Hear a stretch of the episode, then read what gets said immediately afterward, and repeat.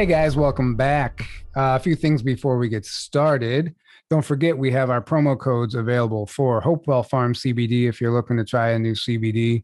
Hopewell Farm is amazing. They have some incredible products. They don't just have the oils, they have the skin salves, and they have some other stuff.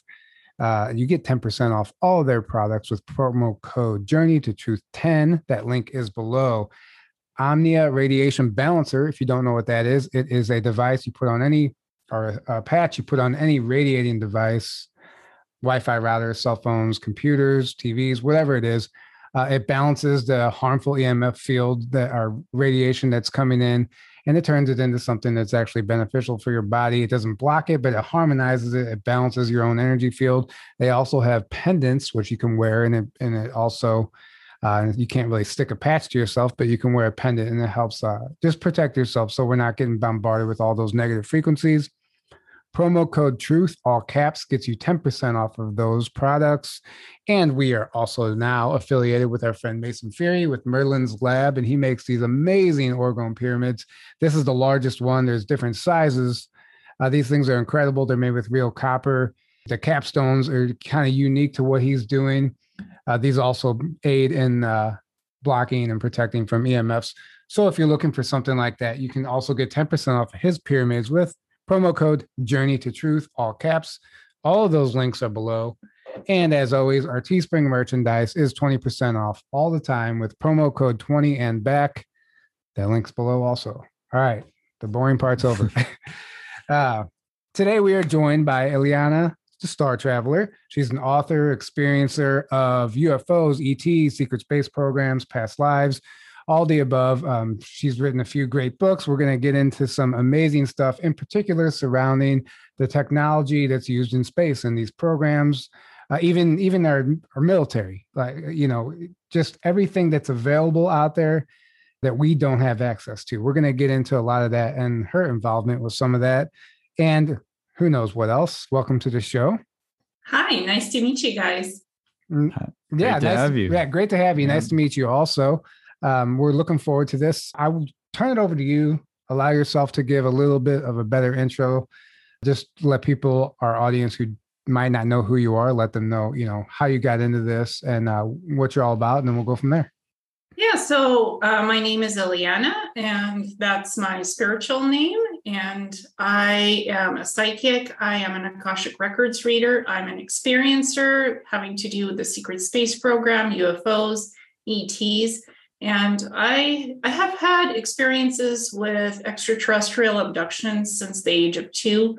I had been abducted by reptilians. Those were the very first memories that I had recurring of being taken to a Rostov basis underground by black mm-hmm. drowser reptilians and sort of green, yellow shrub invictus looking reptilians, where my immune system had been changed and blood had been changed when I was a little girl. It was to try to kill me, but it didn't kill me.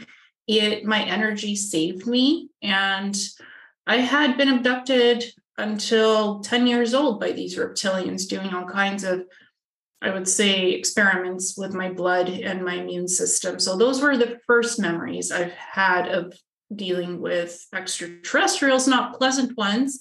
And then I've had memories of just being a star traveler in different past lives, traveling to different planets, learning about different extraterrestrials, mediating um, peace negotiations and stuff like that and just talking with the different ETs, what their needs were, what their cultures were, um, meeting different councils, federations in past lives. So I've had memories of that resurfacing quite a bit since 2013. And then in 2014, I had the secret space program stuff come in in memory recalls, where basically I remember serving on Mars doing the 16 back quantum time leap program with planetary corporations and doing a lot of weird type of tech stuff, um, regeneration medicine, all that stuff. So this is basically my experiences in working with a reptilian insectoid hybrid guide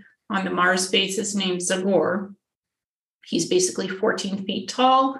He's green, has black eyes, and wears a smart suit that's black and red. So he's he's always been around. He's helped me to protect my energy. He's helped me to navigate all this program stuff. Um, and he was also recently involved in some genetic interesting things in Alexander the Great's tomb under Jordan. And that's a whole other big story. That's, so wow. That's really interesting. Um, wasn't it Harry Hubbard? So there's a theory also that was it Alexander the Great made it to the mm-hmm. uh, U.S. Yeah, and they think that they're like there's a location not far from us where his tomb could have been. They found a bunch of Egyptian gold and all this stuff, artifacts, artifacts, mm-hmm. and and they think that it ties to him. Uh, and so I don't know what's true or what's going on with that, but there's no doubt that there's evidence of an uh, ancient Egyptian culture that had made its way into southern Illinois. Even some of the towns are named like Cairo and stuff like mm-hmm. that after Egypt and they found gold and artifacts there. So that Alexander the Great has been tied to that, but they can't prove anything, obviously. So I'm just I'm curious about that. Well, his tomb is actually under Jordan. It was originally supposed to be buried in Alexandria in Egypt because he founded the city of Alexandria, the Library of Alexandria. Right. But his body and his sarcophagus were moved and it was transported under Jordan. Um, I actually did a lot of remote viewing and I traveled to that tomb in my light body and I found his sarcophagus. There it has all these letter like these hieroglyphics, these Egyptian inscriptions and it's saying that the life of one is more than just one it's the life of everybody that matters right and it's an ebb and flow of energy in the cycle of life that's what i was able to decipher from the egyptian hieroglyphics uh, when I was there in my light body and remote viewing it. And I had Zagor with me. He was observing what I was doing. And in my light body, I'm 10 feet tall in, in golden light body. He's 14 feet tall. So just imagine looking at this huge sarcophagus that has these Egyptian inscriptions, the hieroglyphics, and that mantra of sorts. It's a life teaching mantra. And just then sort of going energetically beyond the sarcophagus. And what I found with Zagor is that there's a stasis pod with Alexander the Great's body preserved inside of it. So we were studying his DNA because in the remote viewing, I learned that he was an exceptional soldier, warrior, strategist. He had a superhuman memory.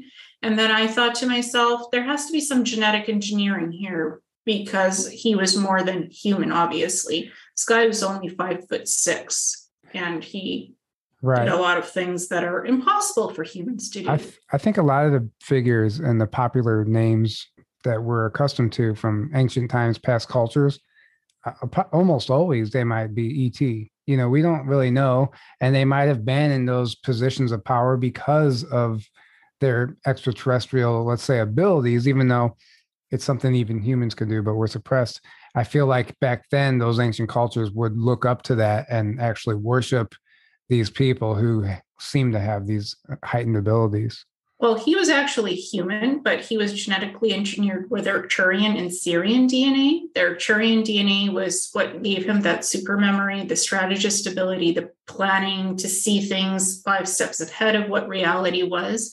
And the Sirian DNA is what gave him that strength, that drive to succeed, that ability to win battles, even when it's impossible. So me and Zagor wrote his DNA. We literally went into his genetic makeup energetically inside DNA because DNA can be programmable and it, you right. can read it if you have ability. So we read his DNA. I studied the tomb. There's a lot of gold. There's a lot of chariots. There's a lot of statues. There's bullion. There's rubies. There, there's all kinds of treasure under Jordan and it's different corridors, several rooms. But that's not what interested me. Alexander was the treasure because of his genetic makeup. And a few days later, I got notified by Ancestry.ca that my genetic makeup suddenly changed to that of Greek, Northern Macedonian, and Albanian, 2%. Uh, hmm. and I had done that genetic test like two and a half years ago. And suddenly, after being in that tomb, in my light body and studying his genetics, my genetics suddenly changed into Greek. And I'm not Greek. I never had Greek DNA any anywhere in my lineage. I'm Jewish and I'm Ukrainian and Russian. That's basically my ethnic DNA. So how does that work? Hmm. So you they they just decided on their own to reach out to you and tell you that something has changed within the genetic yeah. makeup of your ancestry. But how? Yeah. So are they constantly monitoring it to do that? That's Well, I, th- I think what happened is that when I was in the tomb with Zagor, he is a geneticist, so he has the ability to transfer DNA and do kind of conduit transference. It was an accident. This was not planned. Mm. So when we were reading the, because we were literally inside Alexander the Great's body, reading his genetics, energy, frequency, what's the genetic makeup? What's the percentages? Arcturian is 27% and Sirian is 30% for Alexander. The rest is human. That's his genetic makeup. So in the old times when um, humans thought the, that they worship gods, those were godlike beings, you could say demigods, but Right, they were human demigods. with augmented E ET DNA, not gods, gods no. um, but genetically engineered humans and hybrids. That's what Right. they were. That's what I learned what Alexander is. His body is perfectly preserved in stasis, though the soul is gone. The body is still alive without a soul. So if anybody lifts him out of that stasis pod, the body will die.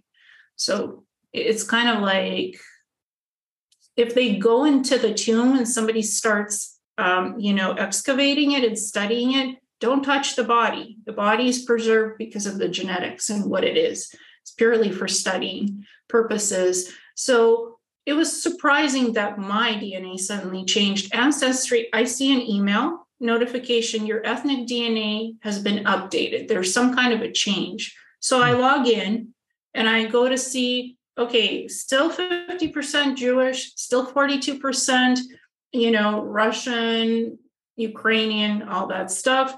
And then I see, I also had Baltics and Balkans. That didn't change either. But then I see at the bottom 2% Greek, uh, Northern Macedonia, and Albania.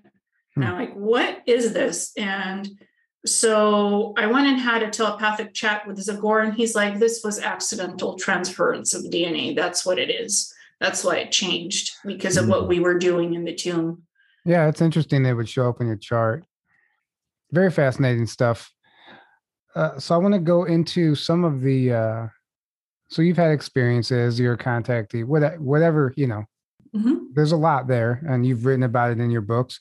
But some of the technologies that you've seen, worked with, um, that you might be able to explain and help shed light on, and, and I've written down some of them uh, smart suits, Neuralink chairs, holographic m- medical pods, memory engram stations, jump gateway stations for teleportation platforms, regen tanks, you know, all that stuff. In particular, the smart suits. You've already mentioned that. Like, uh, so what what does that do? Does it actually like enhance your DNA? Does it feed you nu- nutrients? Like, what happens with that? Um, so when you put on the smart suit, right, it does allow you to suppress the eating desire to eat. So you don't have to eat like every four hours or three hours a meal. So it does monitor your metabolic rate, your metabolism. And it does, I guess what it does is regulates everything to be at its optimal capacity for all, all your bodily organs, especially for food. Another interesting thing that the smart suit does is it regulates your bodily functions in terms of you don't have to go to the bathroom while you wear this thing the, the the waste the biological waste somehow molecularly since this stuff has nanotechnology the smart suits it allows you to not go to the bathroom and it filters the you know biological waste product inside the body so it is not toxifying your body. It it filters it out. It cleans your body out. Uh, i'm not sure what the mechanics of that are because it's nanotech but it allows that.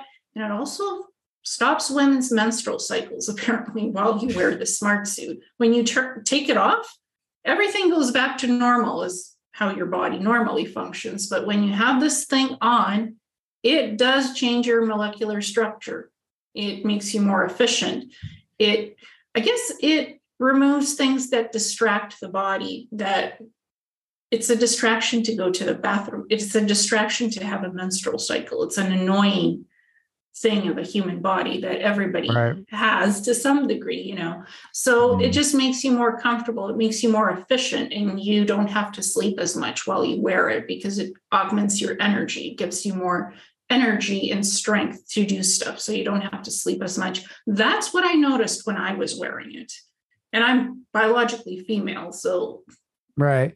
That's interesting. Mm. I mean, I've, does it give you like abilities to like jump higher, extra strength, stuff like yeah, that? Yeah, it does. It does augment your ability. I never used it that way because I was mostly just on the basis in the cybernetics labs. I was doing genetic modification. I was doing uh, the stuff with the holographic medical pods, monitoring how the holographic software works with the medical pod and programming different sequencing, organ regeneration, skin tissue, cellular regrowth. Uh, we had a lot of super soldiers with burnt stuff on their skin. If you're hit with a laser weapon or if you're hit with a, a plasma cannon, that can penetrate the electromagnetic force field shield of the smart suit and you end up with burns. So mm. the medical pod would regrow their skin, squamous cell skin tissue layers. It would layer that all in for new skin growth and cell growth. So is this smart suit, is it something that you physically put on, or is it like I've heard there's like a wristband that sometimes you can put on, like in the movie Dune, where you hit it and all of a sudden your body's surrounded in this field? Is it something like that or? This was a physical smart suit. It's like nanotech skin. So you it, it it feels like you have a zipper, right? You turn you put it on, zip it up, and the zipper disappears, and it feels like you're wearing kind of like a cat suit, if you will, or a it's not coveralls, but an overall jumpsuit, but right. it feels very doesn't feel foreign. Um, it's like what the ETs wear, you know, the silver or blue type of a right, jumpsuit. Right. It's the best thing. That's a smart suit. It's a light armor smart suit that creates an electromagnetic field. So it does protect you from being hit by bullets, by a um, electroshock type of weaponry. So that will deflect. Like if you're hit with a plasma cannon with a plasma beam, like then it'll penetrate. It can break the magnetic field around the smart suit. Um, right. The ones that I wore, it's a uniform. You put it on, you zip it up, and it closes up and it conforms to your body shape. Doesn't matter what body type you have, it conforms to it with the nano synth tech that's inside it. So it conforms to the shape of the body, to the energy of your body, and it optimizes everything to its optimal capacity while you wear it. Then so, you take it off and you're back to yourself the way you usually are. Sorry if these seem like mundane questions, but your hands and feet do they also go over like over your fingers and toes like a glove yes. or do you wear separate gloves and shoes? It can you can program the internal holographic components because it has like it's nanotech so it has internal holographic components. You can program gloves to come on and you can program boots or you know for women sometimes you don't want plain boots so it has a bit of a heel you could program it to it, reshape the boot. Stylish too. Yeah. Well, honestly, what I loved about these smart suits, you can program it to have a different color. You could program it to even look like clothing if you want some style and not the generic thing. And I loved, I just loved that smart suit uniform. I could change its colors, but I didn't have to wear all these girly clothes with skirts and other mm. things uh, I, I, like the monotone. Just change the color, change the style of the heel, and you're good to go for work. Personally, uh, clothing, I'm, I, I, human clothing just confabulates me sometimes. weird things we humans wear. Just, so, not just clothing. There's a there's a number of things that don't make sense, really. Yeah, yeah. Well, Planetary Corp was simplistic. Here's your smart suit uniforms it protects you from being hit by these types of weapons and it gives you an internal manual what the smart suit does and how it works. What are its strengths and limitations? Like if you're going out to battle you need a mech suit you need a more bigger armored smart suit. That's has it, it's mm, bulked right, up. Right right. So they have mm-hmm. different purposes different ones that serve different purposes. Obviously you're not going to wear this battle suit if you're working in on the ship or something, you know? Yeah. Uh, that's fascinating. That's fascinating. So then, I, I, this is something we talk about a lot, but the regeneration med pods, the regen tanks, all that stuff. Uh, from my understanding, that it works with your DNA. So it find because we in our DNA is it's like a time machine. So it goes back to the time whenever you had all your limbs, let's just say, and it like t- it almost like takes a, some sort of a holographic photograph of of that DNA, and it somehow brings it into the now, and then it regrows that limb. I don't understand the technology, but I, I think that's the basis of it. Am I close? Yes, it goes back to your most healthiest optimal genetic blueprint when you were the healthiest. And from that, it takes that holographic sample and you program into the holographic medical pod the sequence of what you're fixing genetically or regrowing. And also takes mitochondrial cells, samples of mitochondrial cells and other tissues. So they could store not just DNA, they could store any organ type information sequence from the body. They could take samples from the body and keep it on file in their databases. They, they even take your most healthiest genetic sample and keep it in the database just in case. Because what if a person was born with flawed genetics? Then what? That that holographic medical pod can even fix that flawed genetic deformity, deformity, mutation, whatever. Take a sample of that new healthy DNA, put it on the system file, and use it next time I, to fix I, something. I, I that was actually a question I've always had. I didn't have it written down, but thank you for answering that. I wonder that. I'm like, what if you're born with a defect or a missing chromosome? Like, how do they can that be addressed with a, a med pod or a med bed? Yeah. Um, sounds like it can be if yes. if I guess with the right technology. Well, the, the ones that the holographic medical pods that are in planetary corp Mars bases, they run on plasma and they run on crystalline energy fields. So that's how the technology itself is powered. And then there, there's the holographic components attached to those pods. So you can go into see all the organs, see all the body parts, see where any disease is, see where the genetic deformity or flaws are, mutations, and then zero in on that issue and then program the software, holographic software, to work with the field frequencies of the plasma or the crystalline energy or both right. to go and fix that in that particular problem area in the body. Right. That's very intriguing to me. Do you remember Dan Willis talking about being on a team of, I guess, scientists like here on Earth, mm-hmm. working on a very primitive prototype of this medbed technology? And he was he was the one who was explaining that they actually like take some sort of holographic photo of your DNA, and then you obviously explained it way better than I did. But I mean, if he was on a team here on the surface working on that stuff, developing in the 80s, I think he said it was, mm-hmm. it was crazy a long time ago. I mean, you know, these corporations and these industries, militaries are using this stuff beneath our feet every single day. And even the elites, the politicians, you know, certain people, it's not just on Mars and in the planetary corp, it's here. It's here. And that's what people are angry about that's not getting disclosed. But you can't be angry because there's a process. We have to um, I don't want to say earn it, but we have to be ready for that type of technology.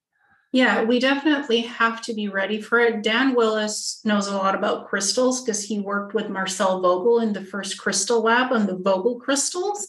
So that energy, you can study crystals because crystals, the um, piezoelectric fields and lattice matrix of the crystal is alive and it holds energy. You could take that transfer energy, it's a power source and you can make it into a crystalline source that powers the holographic medical pods. Mm. So works even quicker than it did on the plasma, or you can combine plasma together with that crystalline frequency and make the healing go faster to regenerate stuff on the body. Right. Right. It's very fascinating. And we've seen this disclosure in all sorts of movies. Um, mm-hmm. So they, were you going to say something? No. Oh, do you want to say something? No, I'm disagreeing with you. uh, the all right, let's go. Let's just skip to the jump room teleportation technology. I know I'm jumping around here a little bit, but it's all fascinating. I think it's kind of mm-hmm. cool to cover it in, in detail. So we've heard about these jump rooms from a number of whistleblowers. Um, Andrew Basiago talks about, you know, Project Pegasus and the incredible stuff they were doing with that time travel program and the different methods. There were like three main different types of time travel uh, in one, including the jump room, you know, and each one has a different effect. It's different technologies. How free? Okay, so what is your experience with that technology? So basically, on the these planetary corp Mars bases, they have I know of 11 bases. They each have like portable jump room platforms. It's like you you stand on it and it time dilates you to a different frequency code. Could take you in the past. Mainly with me, it was just used to be me in and out of Earth to on the Mars basis because honestly, a 16 back is very tedious and boring.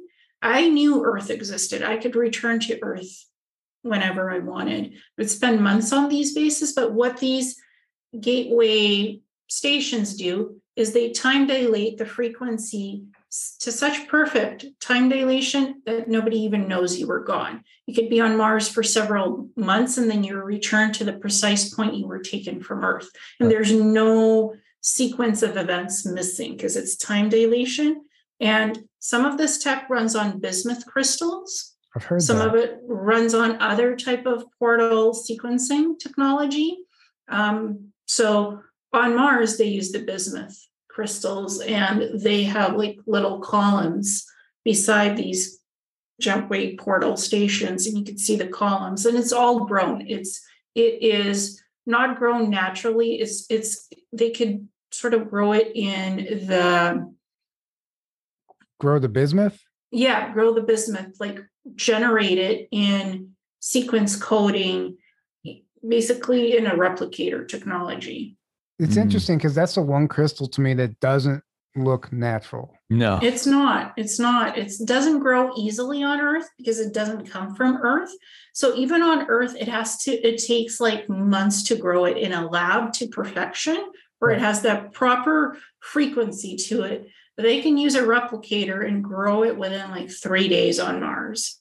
I was just trying to remember the sequencing of how it's done and how long it takes. And then they have these little coils beside the jump room, you know, station itself, because the station is portable, it can be moved. And mm. then it uses an energy beam, beams you up, beams you off planet, on planet. Yeah, it could do even time dilation where it locates the proper frequency to make sure that you're not sick with time dilation when you're beamed off from Earth to Mars and back and forth. That's very fascinating to me. I think so. The bismuth, it looks kind of has uh, that rainbow effect. I think that might be done from heat treated heat treatment. I don't know. Yes, on Earth, yes. Yeah. Right. Okay. Because it's not. Yeah, something about that never like I was like that's not natural but I've not. heard I've heard from a few people that it's used in in advanced technology. It is. Uh, I wonder what like component it plays. Is it like the missing crystal? You set it in, and all of a sudden the machine starts working, or? Um, well, it it just basically converts any technology you have for streamlined optimal capacity to work in an optimal fashion.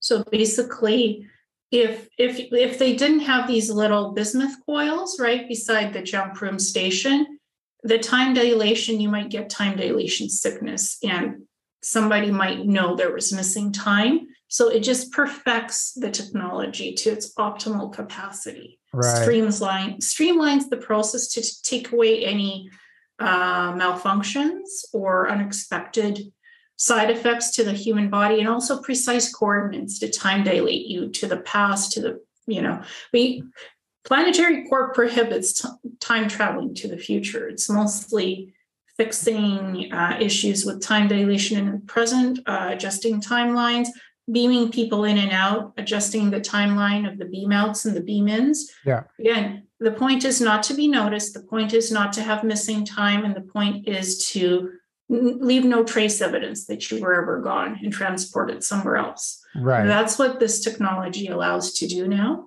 on Mars, at least.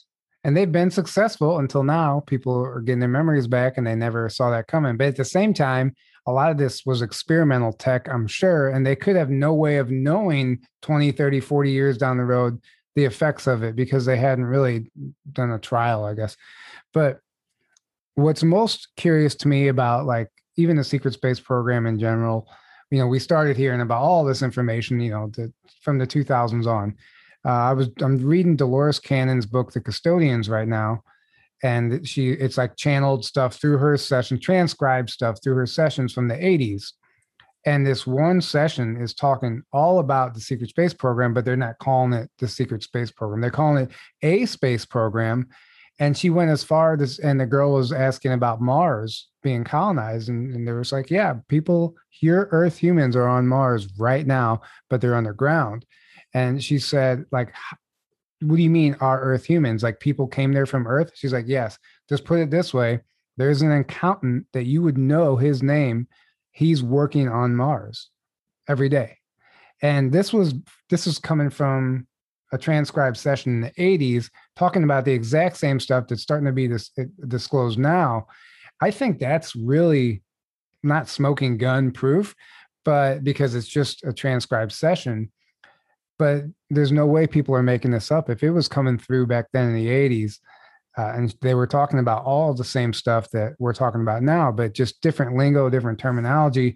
The term secret space program hadn't actually been formed yet because, you know, it just wasn't common talk. Mm-hmm. Well, I mean, the secret space program, they were building underground bases on the moon in the 1950s. Project Horizon, if you guys look at that, right. Wernher von Braun was building uh, space stations, orbital round space stations with artificial gravity being perfected. Right. So when I channeled him, I was told his family was threatened. That's why he was brought into NASA to build these space stations. And they said, as long as you cooperate and build all this infrastructure, your family and kids will be safe. Your wife and your children will be mm. safe. So he was under threat. That's why he actually did all these schematics that you see. He le- leaked it to Disney and he leaked it to um, mechanical, popular mechanics, and Collier's magazine, the schematics. He made movies with Disney on these space stations because he sort of wanted to do this on his terms. So he mm-hmm. leaked it, and they allowed him to leak that because eventually these we already have these space stations. They're cloaked, um, but they'll they'll have to sort of say, "Oh, we're now building these hotel space stations because NASA is no longer using rocket fuel and da da da da da. And SpaceX is outdated. You know, the space, the spaceship that he's right. building, that's old tech. That's right. old, old technology. They have plasma core hyperdrive engines now, FTL engines, and other beyond the speed of light crystalline technology on their ships. That's what Planetary Corp builds. So these things can go beyond the speed of light, and it does not take eight years to get to planet outside of our solar system anymore. But right. it started in the 1950s with Wernher von Braun and Mars. That's the US secret space program. It started on Mars. Then in the 1970s, 1980s, they started building bases on the surface of Mars with protective electromagnetic dome fields that protect the base that's built in the craters. Right, right. So their bases are no longer purely underground. Yeah, I would imagine they've I've heard uh, just from other testimonies that you know some they have surface structures, but it is in a dome, right? It even is, the movie, yes. even the movie Total Recall kind of shows that. Yeah, uh, it's in the dome because the electromagnetic field protects um, the dome. So basically, the bases are cloaked. The dome cloaks the bases. It has holographic tech covering it, and the electromagnetic field also protects um, the base inside from being bombarded by weaponry, from telescopes picking up that there's a base, um, also from debris like meteorites, asteroids. Mm-hmm. It bounces off. If anything tries to like hit the electromagnetic field, it just bounces it off and sends the the debris pieces back into outer space. It's it's like it's like um kind of like a force field that, deflector, yeah. Yeah it's interesting you mentioned Disney getting schematics for some of this stuff. I definitely think Disney's more than just like an entertainment business company, right? There's a corporation, there's a mm-hmm. I'm sure that somewhere along the line there they might even have their own faction of of some sort of space program. I think they're involved in a lot more than most people might understand. That's just my speculation. I have no way of proving that, but I don't either, but Netflix is in on the game as well because they're making movies and series that are crazy with disclosure. Mm-hmm. Uh, the movie Jupiter Ascending, oh my goodness. Oh, yeah. 100%. Is, like, yeah. It has everything. Like it has the reptilians, it has the grays, it has the genetic engineering, manipulation, uh, genetic bloodlines of humans living on Earth that actually had reincarnated as humans, right. but there's something else in their genetic makeup. So that is the Prometheus, the movie Prometheus, uh, the movie Passengers. I can go on yeah, and on. I Halo. Just, I just watched mm-hmm. Passengers. Mm-hmm. Yeah, and Halo. That there's incredible SSP disclosure in Halo. There's mm-hmm. so much. Uh man, there's so much in in all that stuff. Jupiter Ascending too. They don't call it adrenochrome, but they're talking about adrenochrome. That whatever substance that is, that mm-hmm. they're all it's highly sought yeah. after that makes you younger and re- right. re- yeah. rejuvenates you that was in those capsules that mm-hmm. stuff so you take a you step into some kind of a liquid bath silver bath and you come out looking like your younger self or a tr- totally different person right and, and, yeah. and, William Tompkins talked about all this age regression stuff. Um, he said they were working on it in pill form. And he said there was a series of pills that you could take that would slowly age regress you that people are taking now here on Earth. Like this stuff is crazy, you know. Not crazy at all. Planetary Not crazy. Fork, it's crazy no. that it's that it's here, yeah. and we're and we're still, you know, crawling around in the mud. well, and most people have no idea about any of this. Yeah. Stuff. Yeah. Well, Planetary Corp, it didn't come in pill form. It came in biological drug serums with a needleless injector. That's what I was working on. Um, but it was plasma based and it was to inoculate you to not be sick on the planet when you first arrive. Because again, the gravitational field is different on Mars than what we have on Earth because it's a low oxygen planet. So you're going to be you're going to be seasick when you get to Mars when you first came in. So these bi- biological drug serum plasma inoculations had antigen stuff in it that would help you to have more oxygen in your bloodstream when you arrive on Mars and you're injected and you don't notice anything anything different on being on Mars. So that's what they had me working on. It wasn't really age regression, it was just to make sure the body is working at optimal capacity. But the holographic medical pods, they can do age regression. Those biological ser- serums can also be altered to age regress. I mean, you can you can you can dress it up in any form you want pills serums medical pods if you program it correctly it can age regress and age progress that's what andrew basiago talked about they had him do as a 10 year old they progressed him to age 45 and he said the, it was interesting because the effects just wore off. And then eventually he was back to his 10 year old self again. It was wasn't he didn't have to be sent back. Uh, it was very interesting the way he described that whole technology. Yeah it could be temporary or permanent. What the biological drug serums allowed me to do is extract etdna and program it into the biological drug serum inject myself and temporarily have my molecular bodily structure changed and looked like any ET I wanted. Height, eye color, hair color, strength, muscle mass could change at any time I wanted.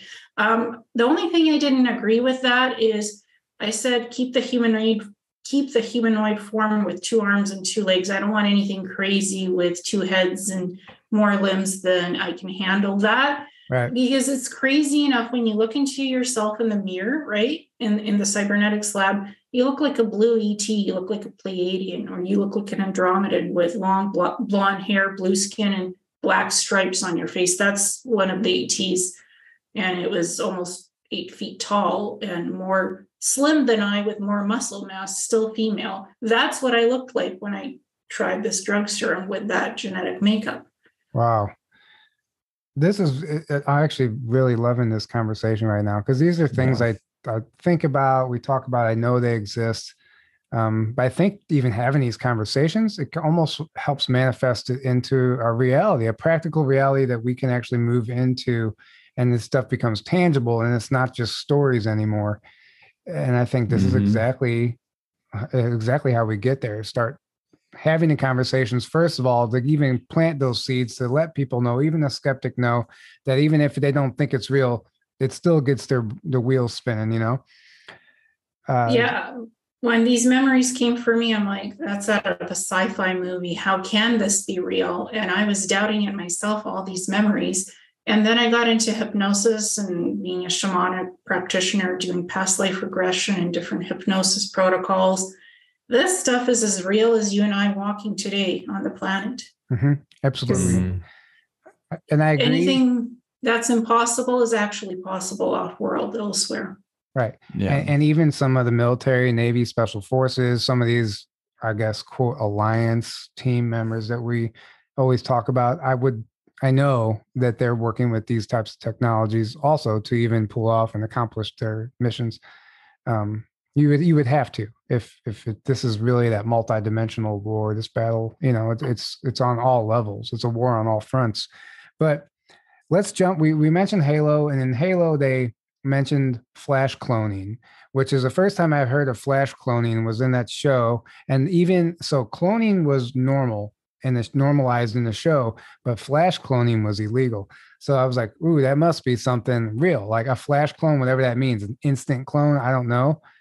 Uh, but what's your what do you know about cloning the technology? How are they doing it? Did you were you involved in any of that that you know of or that you remember? Yeah cloning you can do in the regen tank. It's mostly done in that.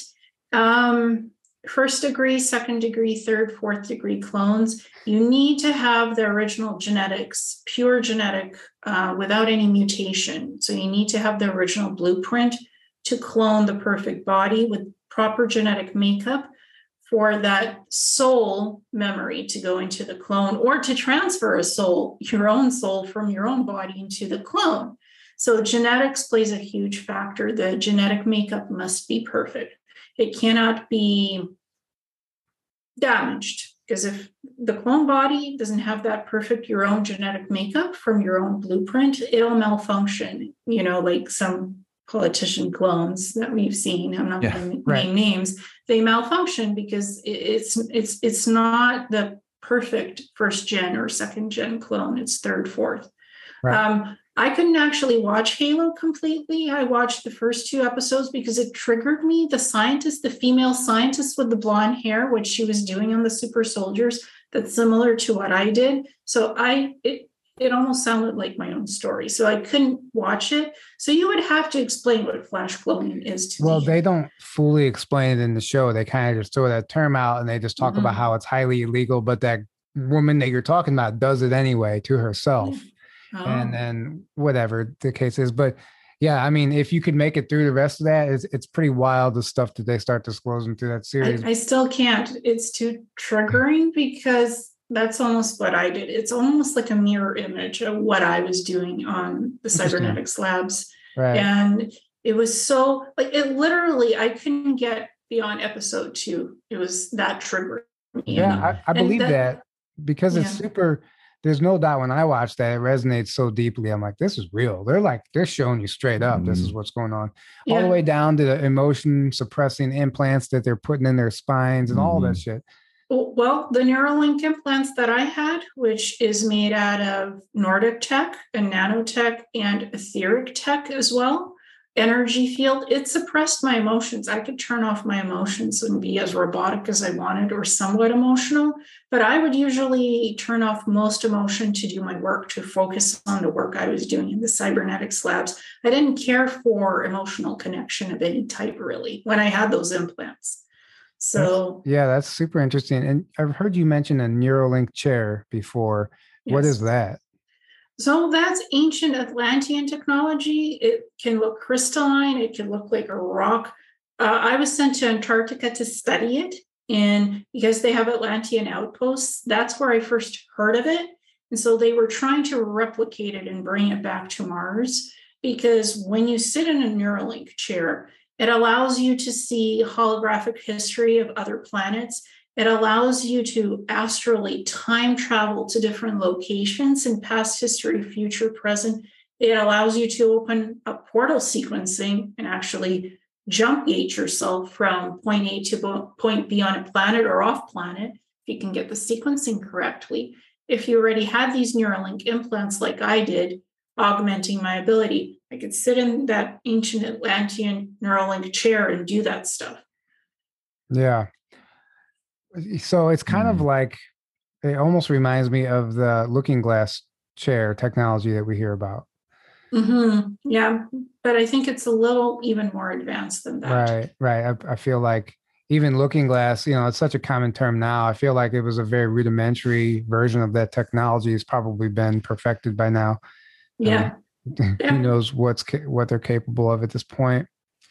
Mm-hmm. Um, what was I going to say? There was a it was something surrounding the clones. They what we were talking Neuralink chairs. Um, I don't remember. Um, so you you have uh, I wrote down ancient ark spaceships. That you mentioned that in one of your books, and we hear about these arks being activated. Some of the uh, you know it's it's hard to verify is any of this stuff true? Is it not? What's is it just a, like a psyop narrative?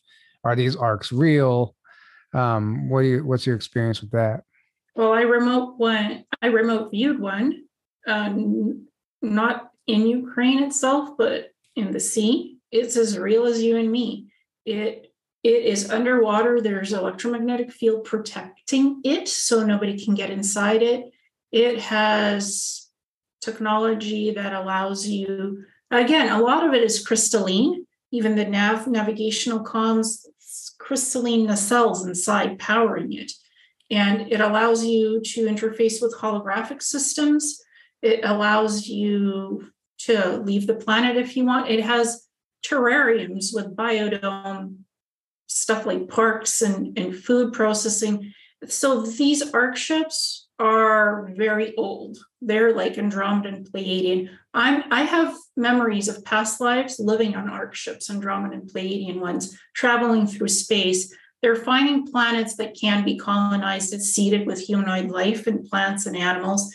And then they send the genetic makeup to that and they send colonists to colonize it and spread these genetic libraries and then they leave and let the beings evolve. So that's what my past life memories are with them. And I fully understand there is an ark ship on Neptune because that's heating up.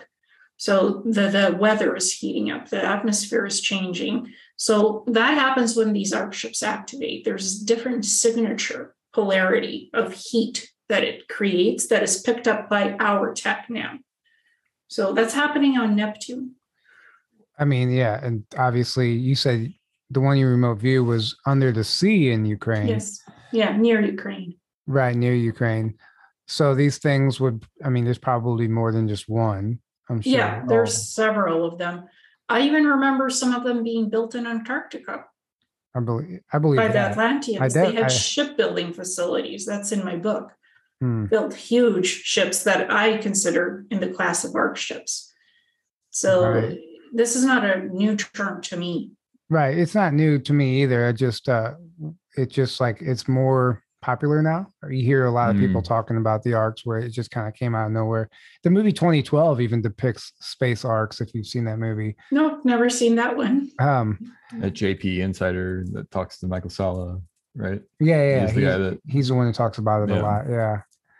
Yeah. Uh, um so we were talking about clones. I remember what I wanted to say earlier. There's the idea of these like basically biological robots, these cyborgs that look look human, but it's they look act human. They even have the consciousness of a human, but they're a robot. And that's been like some of the rumors of, or even some politicians and stuff. Uh, even Elon Musk, you know, we've seen videos of them malfunctioning, but it doesn't always look like a clone malfunction. Sometimes it looks like a robotic malfunction. Mm-hmm. Is that? And then we, there's also been movies that depict that. There's an old episode of Stargate that de- depicts exactly that. Um, they're able to make a copy. It's not. It's not like splitting the consciousness. They're actually able to make a copy of that person and put them into a robotic, organic version of themselves. Yeah, they make a copy of the memories of the person. They don't transfer the whole soul of the person, but it's the memories of what made up the person. Right. And it's like a little small implant that sort of looks like a circular little device where the memories are and goes under the skin and it activates energetically inside the person and the memories go to the brain and it makes the person active um, and it, that actually is shown in the TV series Emergence, where they did this to a little girl. So, right. and she's a synthetic biological cyborg. with human memories and she acts human. She is human, but she has advanced abilities and she has cybernetics components inside her body. Yeah, I think it's fascinating all the different versions of a of a bipedal humanoid they can make mm-hmm. that would trick anybody unless you knew what you were looking for. And sometimes you might not even be able to tell. Yeah, sometimes you can't. Planetary Corp makes the biological human cyborgs with cybernetic implants and nanotech components, but it can also transfer another person's soul into that particular body and transfer that person's soul into an organic body. Either way, they, they they've they've taken they've taken that to the ninth degree in what they do. Oh, I believe it. I, I mean, I believe it. Mm. I, I, mm-hmm. at this point, I just think if you can imagine it, it's possible. Like, yeah, or they're already doing it. I think the possibilities are endless. And I've said this before, like popular mechanics, you mentioned earlier, we get these magazines that show all these future tech, this amazing stuff, but then the you never see it surface in the public. It's like they're telling you it's there, but it never amounts to anything. It never it just gets brushed under the rug. Like, hey, this is their way of disclosing it without mm-hmm. actually having to use it. Well, it's culpable deniability. If there was an accident in the programs and suddenly was everything was revealed through some kind of a accidental issue that happens, uh, plausible deniability is, hey, that already existed, and we talked about it in these popular mechanics magazines, Collier's magazine. It was just top secret, and now it can all be revealed. They'll say it was just top secret, and that's how it had to be. That's their excuse. Right. yeah. yeah, exactly. Exactly. They can go back to 20, 2002 issue of Popular Mechanics and be like, oh, this stuff's been around. It's nothing new. Mm-hmm. Can go back to the 1950s Collier's magazine where Wernher von Braun detailed everything, the bases, the space stations. I had to, I, am a researcher, I had to dig around to get to the 1950s stuff. Now it's been deleted. Um, but they had it archived and I grabbed it all. I'm like, yeah, why not? I I, I want the proof of the U, US, you know, space program, how it all started. And it right. goes back to those German scientists, paperclip, and even earlier.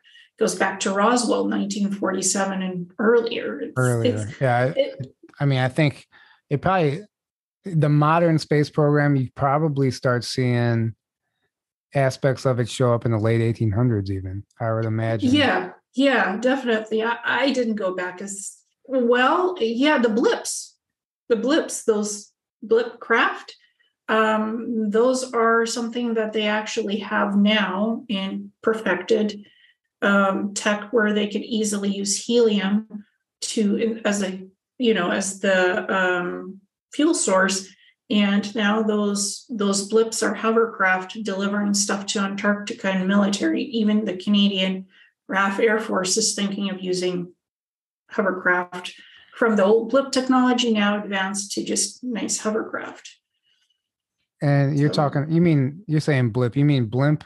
Like blimp? Yeah, yeah. blip. Blimp. Okay. Yeah. Uh, yeah, exactly. And I think that go, that goes back into like Tartaria and all that stuff, where, where mm-hmm. this entire planet was like some major technolo- advanced technological technological society, almost like Atlantis. But yeah, uh, and it's all been buried, literally buried, like building cities on top of it, and we yeah. get more and more of that stuff surfacing now too.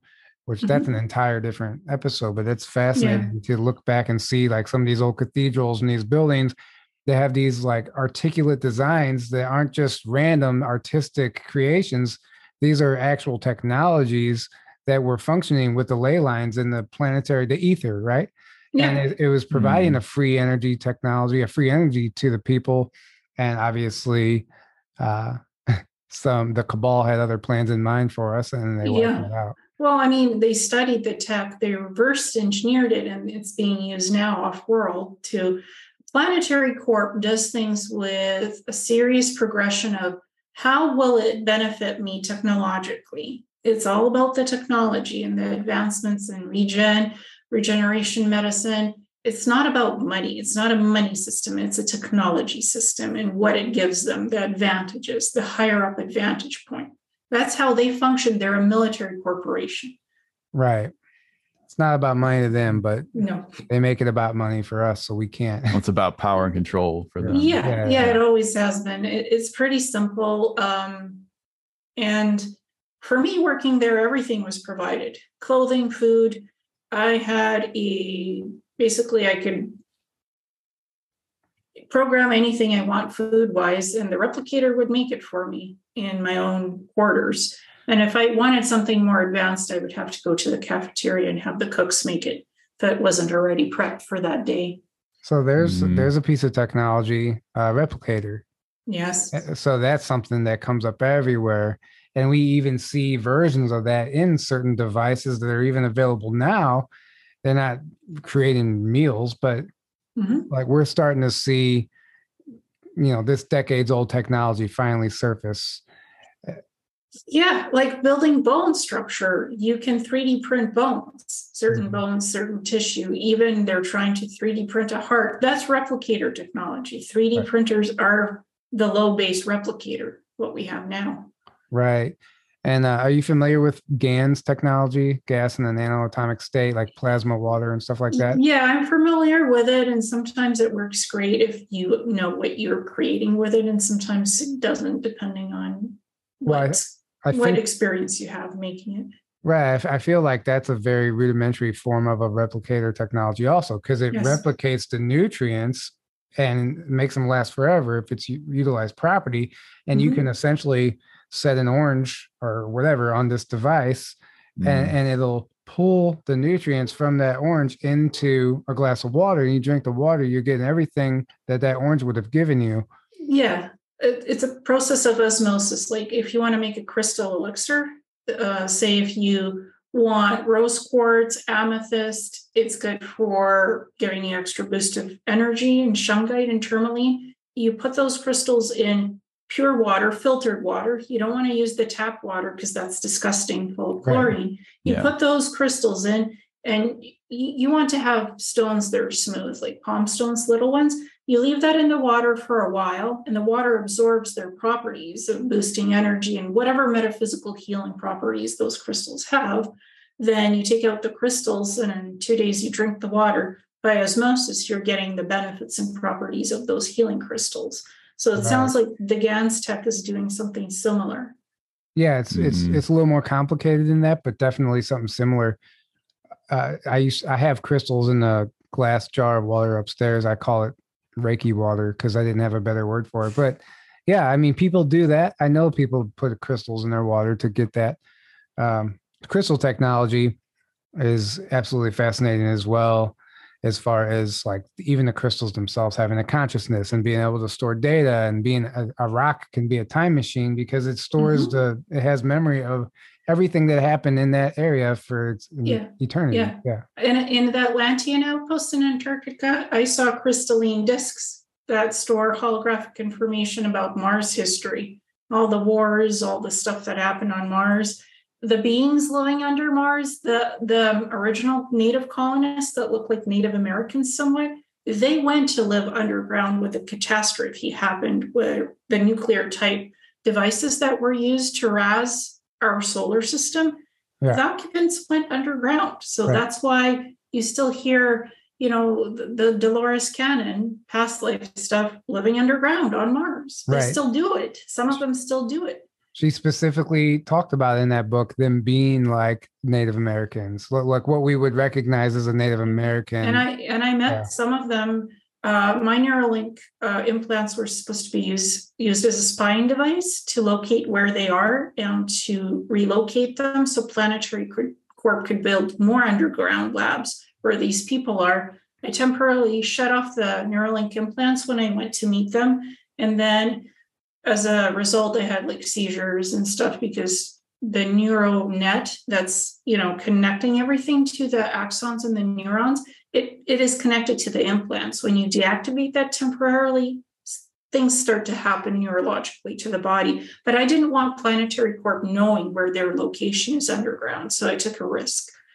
Uh, I was supposed to spy to find out where their kind of their little colonies are underground.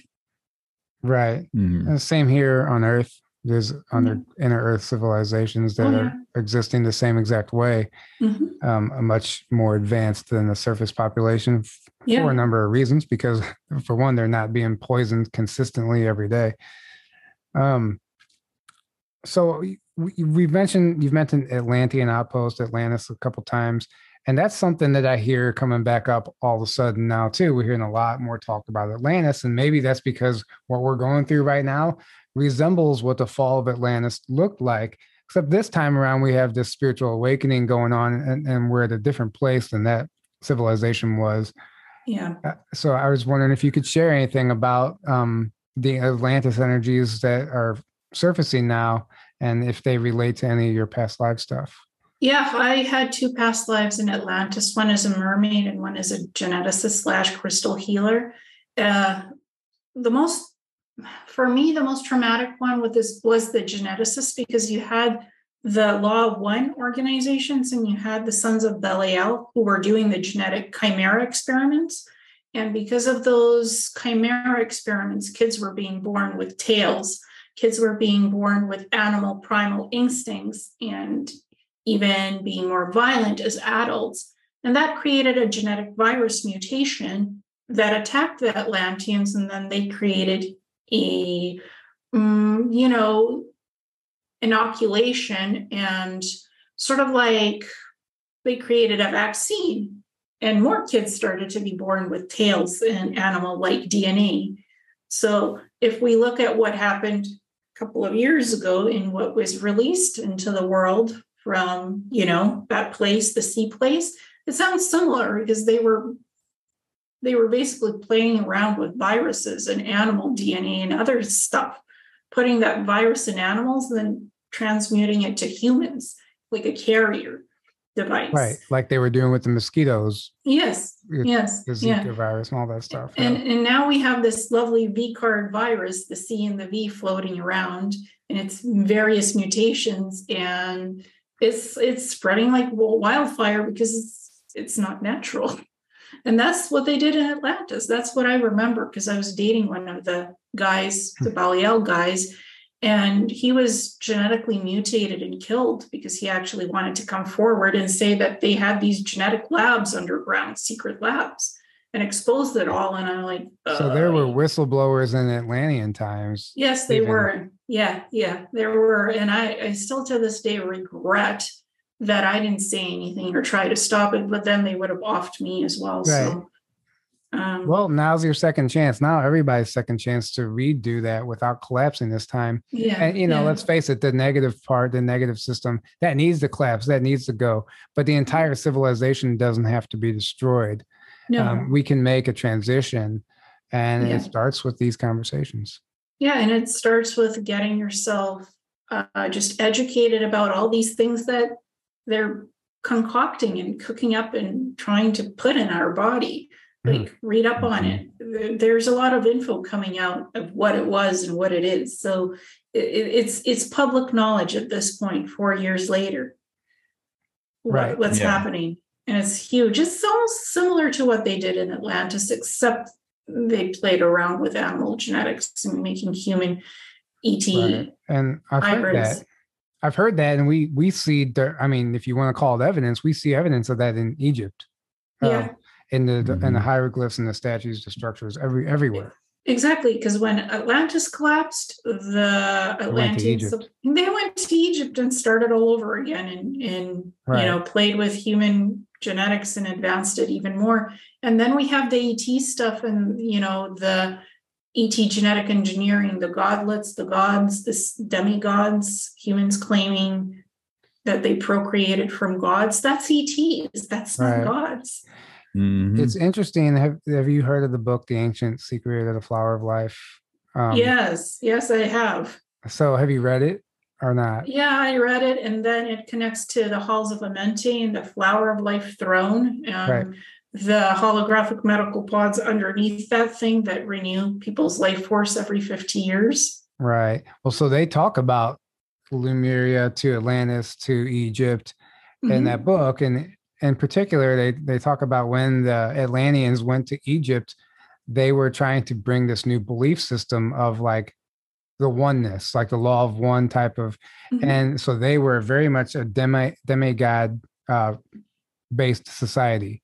So they yeah. believed in all these different gods, the sun god, the water, all you know, and they had a different mm-hmm. god for each one. So they came and tried to promote this new belief system, this new ideal, and it didn't go over well, and that's why the people revolted back then. Uh, mm-hmm. it, it, would almost be similar to like if they were to try and truly disclose something like that now. Like some people just wouldn't. It would threaten their belief system so much they wouldn't know what to do besides religions. Right. Yeah, because they think they all have the truth. It's, well, yeah, ego. Well, yeah, there's the creator myths. The the Vedas, the Vedics have their creator myths. The Native Americans have their creator myths. It's ETs that came down to Earth and taught them something, and that's the creator myths of how that happened right. in a mm-hmm. basic form of how could how they could describe it at the time. Now we can describe it as this is this technology. They came in spaceships. They did this. They did did that because we have a higher concept understanding of technology mm-hmm. because right. we have technology so if they bring something we can technologically explain even though their tech might be more advanced than ours we have the terminology and the foundation to explain what the ancient ones the ancient civilizations here on earth didn't at those times because yeah. they didn't have that similar tech exactly mm-hmm. we have a reference point to explain mm-hmm. all this stuff it, yeah. it, just goes back to the you know ancient alien theory i guess they like some of the natives if they've seen some of this stuff they would call they would just they don't have any words vocabulary for it so it's a god it's, it's yeah magic it's magic yeah Divine. the firebird came down from the sky in a plume of smoke and landed right. and taught us agriculture right mm-hmm. exactly right. right or jonah spending however long in the whale's belly mm-hmm. um, or noah's ark right yeah. stuff Right. Was Noah's Ark an actual boat or was it a craft? Uh, from what I looked at it, remote viewing, it was silver cylindrical craft. It wasn't. It, mm. if it was yeah. a boat made out of doesn't make any sense. Would it wouldn't have survived the flooding? It just wouldn't, and it couldn't go under because that that space ark it could go underwater or it can go above and just hover in in in the sky. Could go above the earth too. They mm. have four of these arcs actually, because there was right. a lot of people and animals and DNA. Right. So one arc doesn't make sense just right. for Noah's people.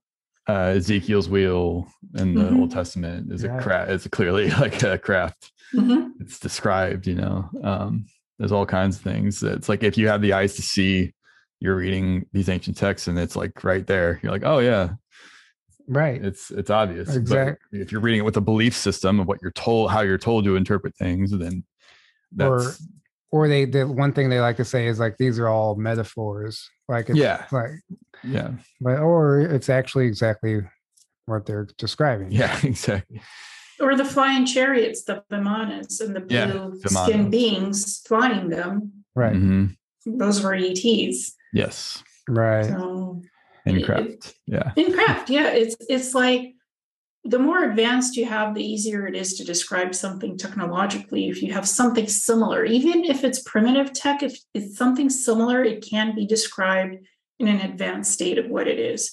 I mean mm-hmm. i'm a researcher i'm a library technician i'm not a military insider but i could still describe in detail what i experienced and what i saw because the terminology comes from those repressed memories. Mm-hmm. It's not terminology I made up today in the now, that's terminology that they had on Mars and still have. And that's right. what I'm using to oh. its exact form, trying my best. Yeah. Mm-hmm.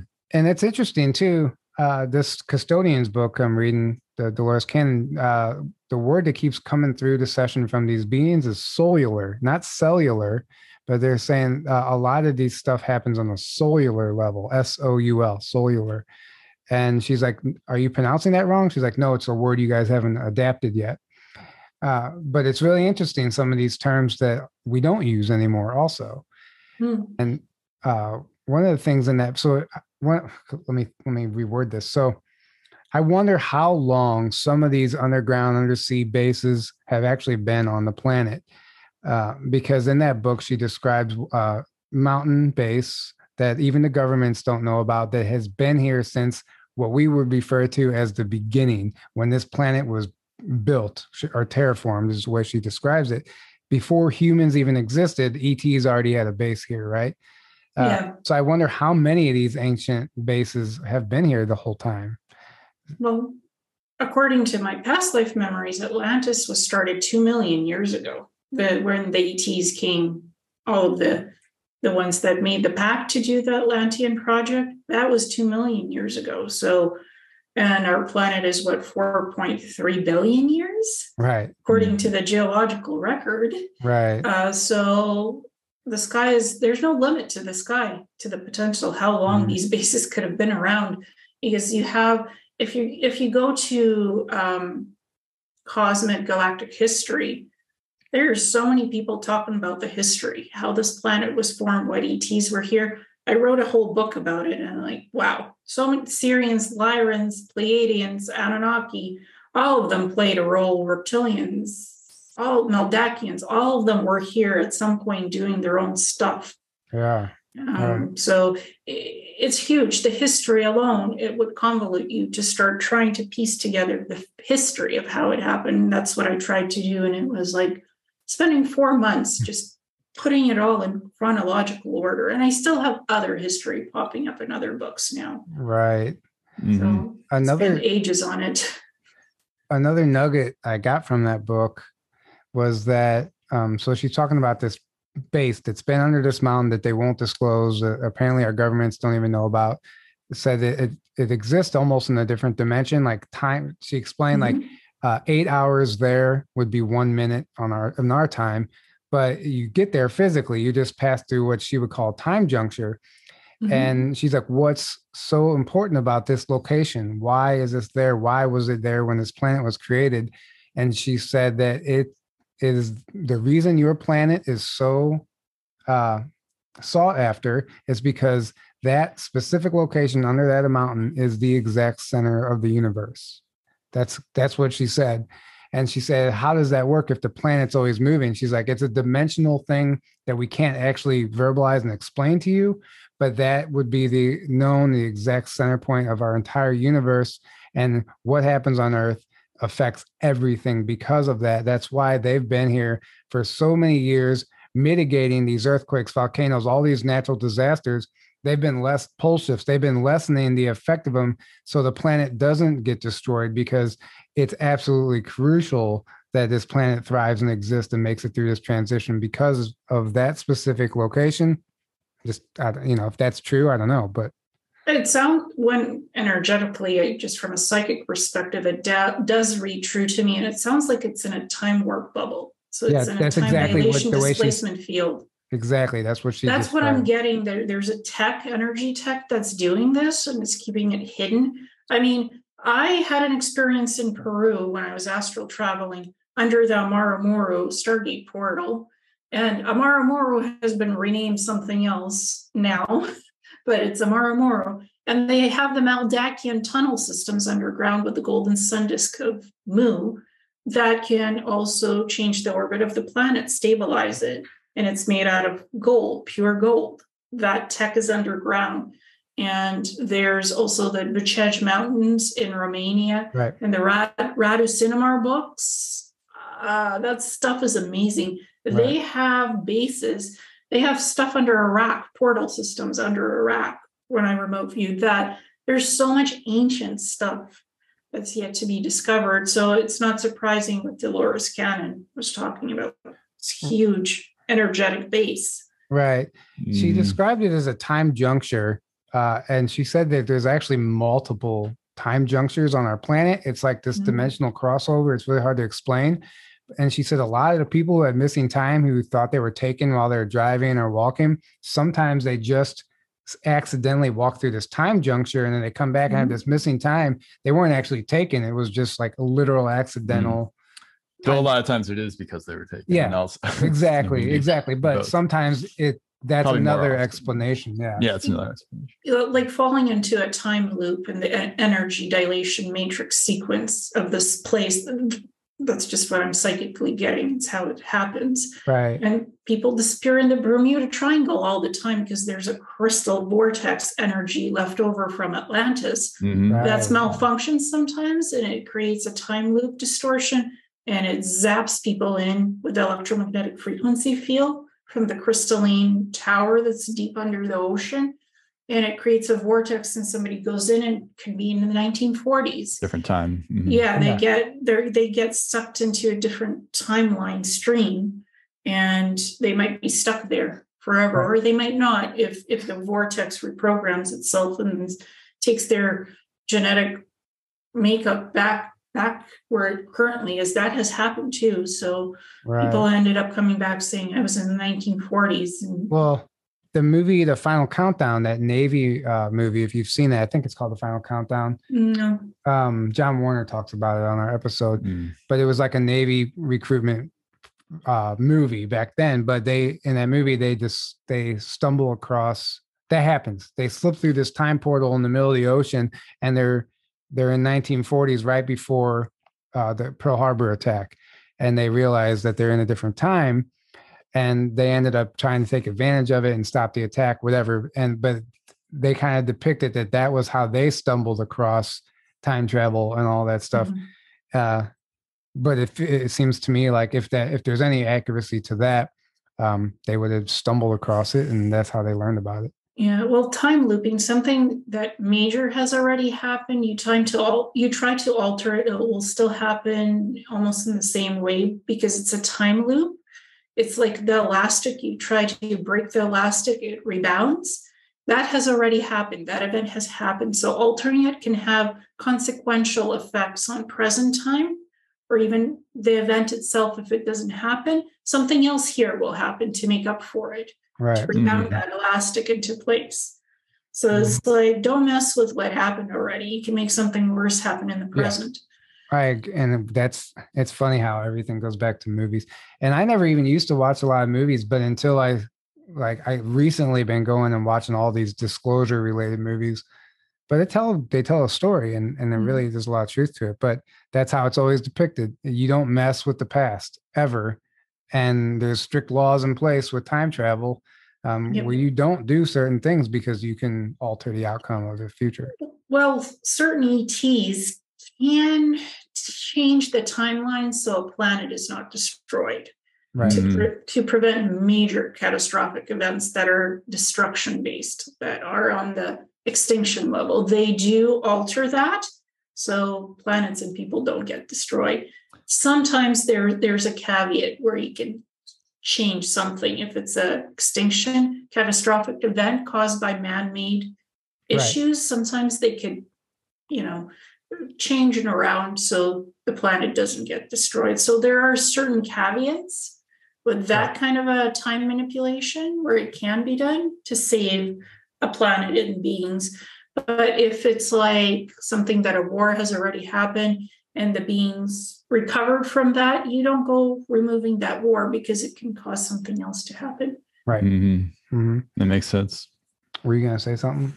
Uh, I was thinking about. Um, I was listening to uh, Sean David Morton on uh, Michael Salla interviewing him a few weeks ago, and he was talking about uh, I want to say like some other insider that was saying talking about information of uh, on a different timeline, our planet turned into a massive, more enslaved than we already are, like a massive just slave planet, where like we had zero zero freedom whatsoever, and it was just like, um, you know, completely we had zero free will zero freedom. Like it was just completely enslaved. And like uh, the technology that's hidden that's mostly hidden now was was like openly just like used because we couldn't do anything about it and we were just like completely locked down so uh what what like the ets um or i can't remember if it's ets or if we we were allowed to change he said one thing in the past that and and I forget what it was, but whatever they changed changed our timeline to where now we're not it's not that bad anymore. Right. So it was like this one thing they did somehow they knew to, to change that one specific thing that would alter the timeline to not quite right. It's almost like it got so bad that they uh, they had to step in. Like you said, like if if the planet were to be destroyed or something major, major that would be uh, too bad, you know, Yeah. whatever, whatever, you know, if if the planet is special, like you just Yeah, Dolores Cannon, well, you know, and that's what she she even uh, asked that question. She's like, can they? maybe that's why. yeah. She's like, um, can they? Is why are they allowed to interfere? She's like, it's not actually interference. It's part of this. You can call it an agreement or a con- not a contract, but an agreement. So no, even though they're not allowed to interfere with humans, sometimes if it if the fate of the planet depends on it, it's not interfering. They're Hmm. keeping up their end of the ag- agreement to keep the planet Yeah. safe. Yeah, well, Mm. I mean, I remember from past life memory being a star guardian and sometimes altering time and preventing things and still doing this on this planet, certain missions, say source creator or my guides give me. If I choose to take it, I can prevent certain things from happening. Uh, it's not something I feel too comfortable talking about what I've done, but I've had that happen and third world like uh, world war three was prevented Mm. and we sort of know why uh, mr t became president so uh, the other one uh, the scorpion queen couldn't start world war three the Scorpion. Queen. Scorpion Queen. Yeah, and you guys know that's a who i'm first. talking Yeah. about Oh, in the yeah. suit Right, right. No. Oh yes. yeah so i'm talking code but everybody knows the code lingo so he became president to avoid that they Right. put him in i was i was allowed to alter time to make sure he gets in and she doesn't she doesn't climb the scorpion ladder and falls off the ladder Right. So- That's Yeah. interesting. Um, yeah, Makes there, a lot of sense. there was definitely an, a some altering of some timeline for all that to play out the way it did. and it did seem like they were so sure she was going to win. It's I almost like through- They were they She- were hundred percent certain. they, it's, it's almost like they viewed the future of that timeline, but then it was allowed to be changed. Yeah, I knew three months before the election what would happen because they showed me World War Three and Mm. the Scorpion Queen causing it and how it was massive. It was World War Three everywhere on the planet, like everywhere, I believe it.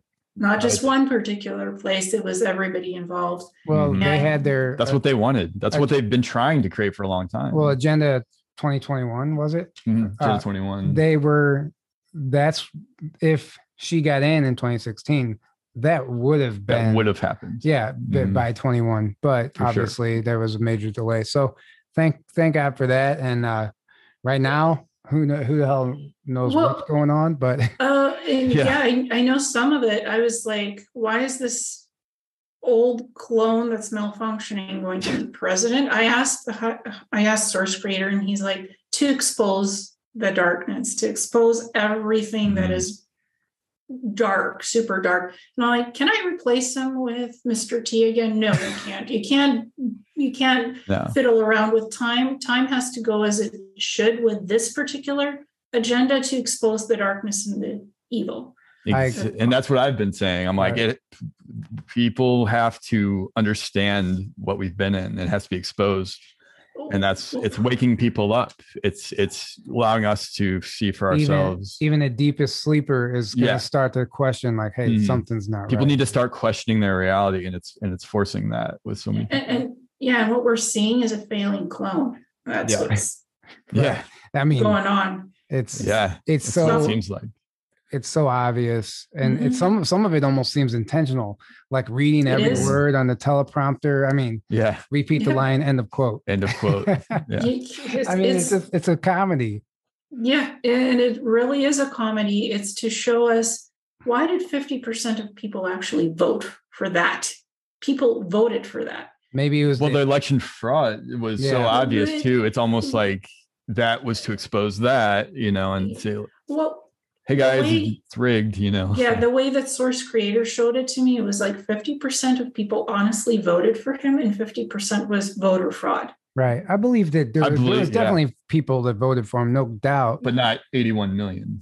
No, no, no. fif- 50% of people voted for him. Right. Yeah. 50% of the US contingent voted for him. I can the believe rest- that. Yeah Yeah, that's what. Source Creator, everything is shown to me in percentages. I'm like, 50%? That's huge. And I'm like, That's How- even hard to believe. Yeah, well, that's what I But was but the but the fraud made it seem like a landslide when it in Yeah, fact was yeah, not. Yeah, and then they the media tries to say, oh, well, it's conspiracy theory. Right. well, no evidence when it's like mountains of evidence. well, yeah, mountains is mountains of evidence, but sweep it under a rug, hide it, and and don't take don't take it out to see the light of day. But the UAPs, yeah. man, what's happening now with those UAPs in Congress? It's yeah.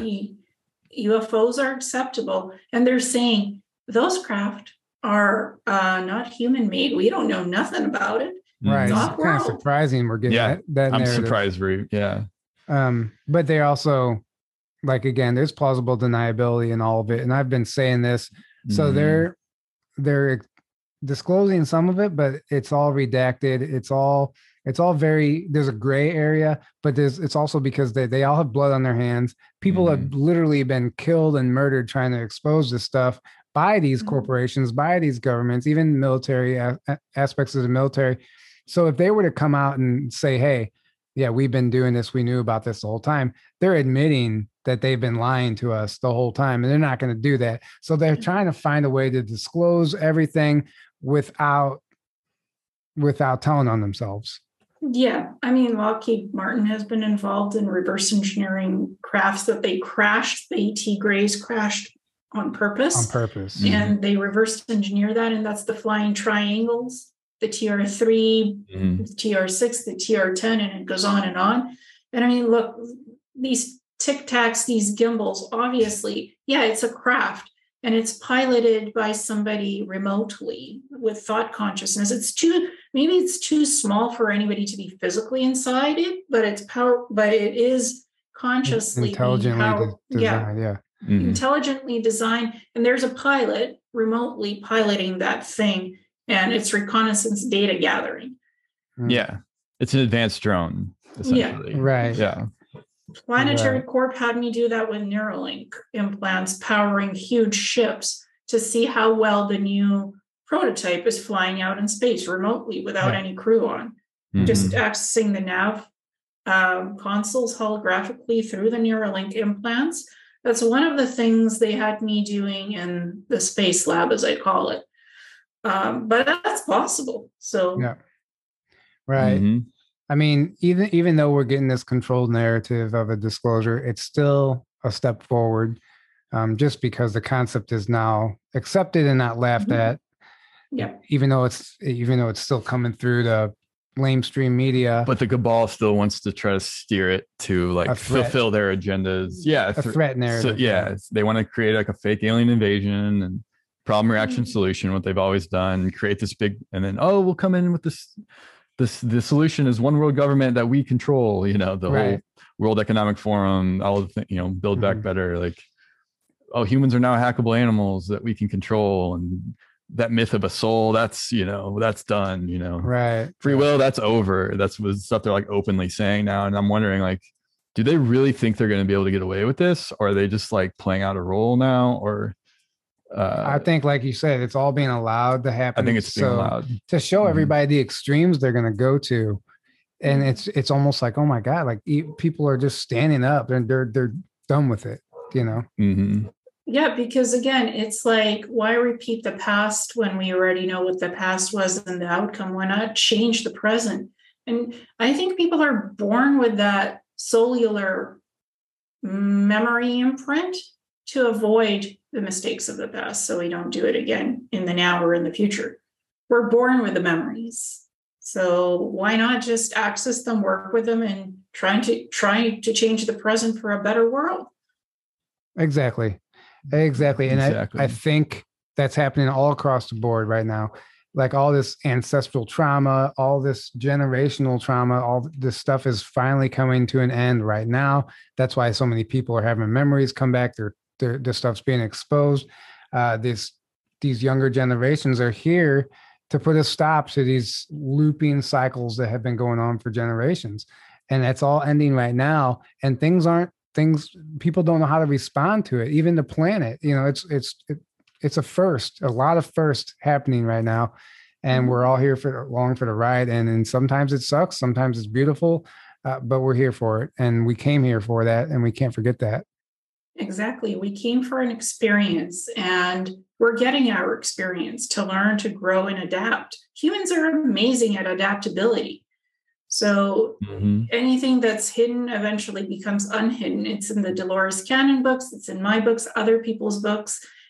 All of it is part of the cycle of life. I I think the SSP stuff, the ET stuff, the abductions, the contacts, the the UAPs, it's all interconnected. 100%. If you look, if you try to link one with the other, there's a link. I mean, is this is probably a psyop. Garry Nolan from you know Stanford University's saying the CIA came to him and gave him reports to study how UFOs have radiologically damaged pilots' brains and left white matter lesion scars in their brains. So mm-hmm. that's going around everywhere right now. He's the it guy. Right. Mm. So for that, yeah. and I, and and I am like, oh, that's familiar. I had white matter lesions when I removed my Neuralink implants. No problem. So, and and it also, of course, they slapped a CIA label on that narrative, mm-hmm. and what does that do? You know, either it highlights CIA. I mean, I don't know if it's a good thing or a bad thing, but yeah, we'll see how that plays out. Well, he he's been talking about it everywhere. How exciting this is because he created some technology that looks for blood abnormalities or something in a person. So he was given 101 reports and to interview these Navy pilots, military, aerospace contractors who encountered UFOs. And then they had white matter lesions show up in their brains and some cognitive dissonance and just burns. Some of them had burns, and they're like, a UFO can cause this yes, if a laser beam weapon from a UFO is directed at your brain, it could cook you. Right. My Neuralink implants were failing in 2017. The nanofiber gold was leaking in my brain, causing inflammation in the left side of my brain where these four implants were. Uh, I went in and I had an MRI scan done. It was showing white matter lesions. I took the implants out, used plasma, like human plasma, to heal the neurological damage white matter lesions scarred over, disappeared. Went in and for my next MRI, no lesions because mm. there's no more implants in my brain and no more nanotech fiber gold leaking in my brain causing inflammation. Problem solved. Mm. It's like, so if these Navy personnel, whoever, they were exposed to something from the UFO that was causing radiological matter coming in or a laser beam and they were, you know, cooked with it, no of course they'd have physical damage. Mm-hmm. And he's yeah. trying to plunk that in and explain it, how that can happen. Yes, certain UFOs can cause it. What the what is the intent of the beings on it? Mm-hmm. Right. So my Neuralink implants malfunctioned. N- nothing more to it. And since I didn't want to go back to the SSP, I said, they told me they can recalibrate it, but I have to go back into service on Mars. I'm like, no thanks, I'll take care of it on my own. And I want you in my business. Hmm. So, you know, I, I, can tell you, Garry Nolan and, and the UFO and the radiology stuff, yes, a certain type of tech can cause white matter lesion damage in the brain. And he's trying to figure out what that is. I can tell you my Neuralink implants malfunctioned, and that's what caused my white matter lesions and removing them solved the problem. So the UFO goes away, it's temporary damage, it gets healed, but it shows up, the evidence shows up on MRIs. And he's openly, publicly talking about it. Yeah, that's pretty mm. profound. And it's going to, um, it gives credit to a lot of the abductees who've claimed to have these anomalies in their body, and there's no explanation for it. Now that we have some sort of official explanation, uh, doctors can start leaning that direction slowly it's gonna it's inevitably becoming the reality you know the the future we're moving into. It's just one step at a time. Yeah and and the neurologists were telling me there's nothing that could physically heal these le- lesions because i had memory problems i had vision problems i couldn't remember anything. I was like i'm a library technician i'm a researcher i need my brain i need my mm-hmm. research capability. So i had medical information downloaded from my neuralink implants that I started using hypnosis to retrieve because the implants were removed, but the memory of the medical stuff stayed. It was in deep hypnosis that I retrieved. If you do certain type of plasma therapy, you know, subcutaneous uh, injections of plasma, it will heal the brain neurological damage and that will be gone. Right. Like, okay. Biological drug serums on Mars. That's what I was doing. Is like, right. what is the equivalent of this on Earth? Plasma infusion treatment, subcutaneous mm-hmm. immunoglobulin therapy. To this day, I still get it at the blood bank and I transfuse it into myself, and it keeps me healthier and happier. Because oh. I had I had autoimmune damage by done by the reptilians, so it mm. also heals the autoimmune system, the immune system.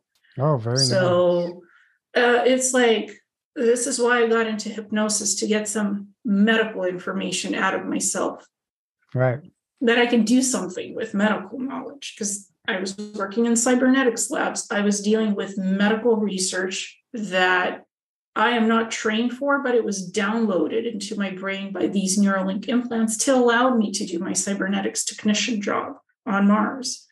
It's right. like, I, I, I need this education back. What's the fastest way I can hmm. do it?